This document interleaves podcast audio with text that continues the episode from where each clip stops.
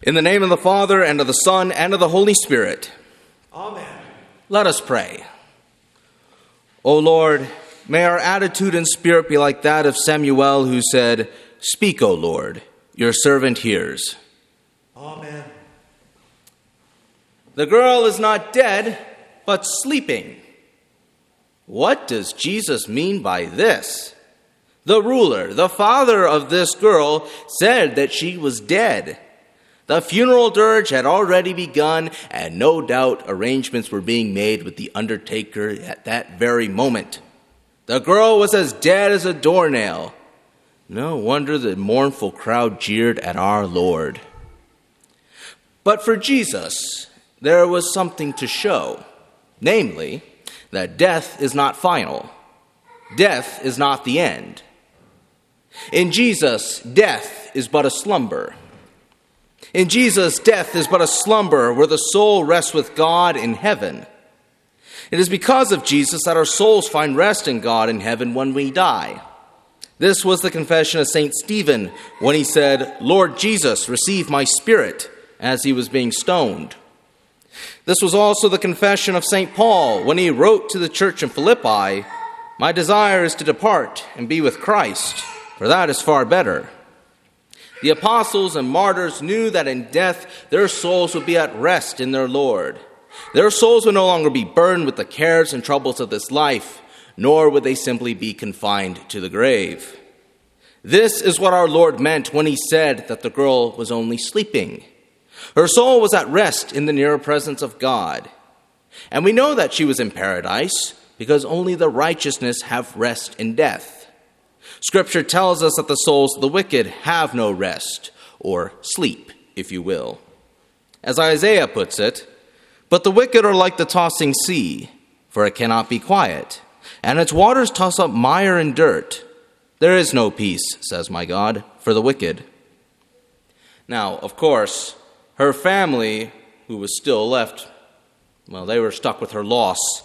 While her soul may have been at rest, Theirs most certainly weren't. After all, death came so suddenly for one so young, and as has been noted on this pulpit before, this kind of death is particularly tragic. It would seem that the mourners wailing away at the, funeral, at the ruler's house believed that the girl was now gone forever. And forever is a very long time compared to the only 12 years that they had her around. To them, the notion that death is impermanent was preposterous. That's because, for one, human reason dictated that this girl was dead. I mean, come on, it's right obvious right in front of you. For two, upon looking upon her lifeless body, they became afraid of their own mortality.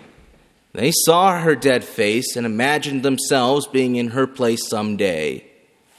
Human reason and emotion cannot comprehend death being temporary, that death is but a slumber. Now, as Christians, we don't have to be afraid of our mortality. Through the gift of faith in Christ, we not only believe, but we know that death is but the beginning of eternal life. Unlike the world where death is characterized as a forever sleep, Christians not only say that death is as temporary as sleep, but also say that there is more when it's time to wake up. To a degree, we can agree with the words of Frank Sinatra The best is yet to come, and babe, won't it be fine? That's because in Jesus, death is but a slumber that ends in the bodily resurrection of the dead and a new creation. The resurrection on the last day is not spiritual, but physical. We confess as much in the Apostles' Creed when we say that we believe in the resurrection of the body. And this is predicated on what St. Paul tells us in 1 Corinthians 15. Behold, I tell you a mystery. We shall not all sleep, but we shall all be changed in a moment, in the twinkling of an eye, at the last trumpet. For the trumpet will sound, and the dead will be raised imperishable, and we shall be changed. Thus, as a sign of this, Jesus raises the little girl physically from the dead. She has flesh and bone and in St. Luke's telling of this account, Jesus even orders her parents to give her something to eat. In the same way, St. John tells us that Jesus, after his resurrection, had a bite of fish for breakfast. There are no ghosts here. Ghosts don't eat food. Also, in this resurrection, we will be a new creation. Unlike the imperfections of the body that plague us now, those imperfections will be gone in eternity. They will be gone in an instant.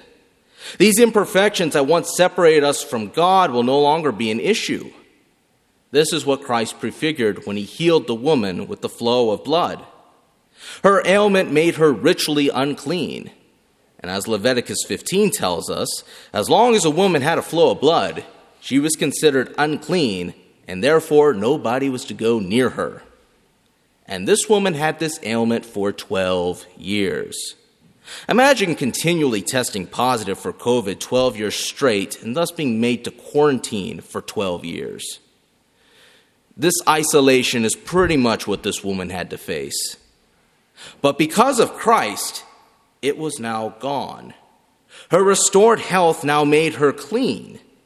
And in the same way, any ailment which separate us from God will be gone in the resurrection of the dead. In the resurrection of the dead, frail lungs will be able to breathe freely again, broken bones will be healed.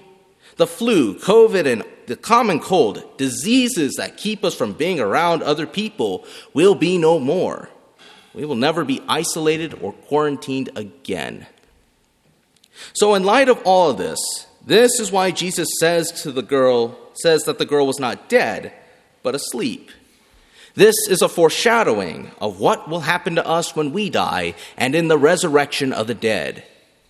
Therefore, beloved, we may take comfort in this promise of rest and resurrection. That is why we can sing with joy, as we did moments ago. I know a morning bright and fair, when tidings of joy shall wake us, when songs from on high shall fill the air, and God to his glory take us. When Jesus shall bid us rise from sleep, how joyous that hour of waking. In the name of the Father, and of the Son, and of the Holy Spirit. Amen. Please stand.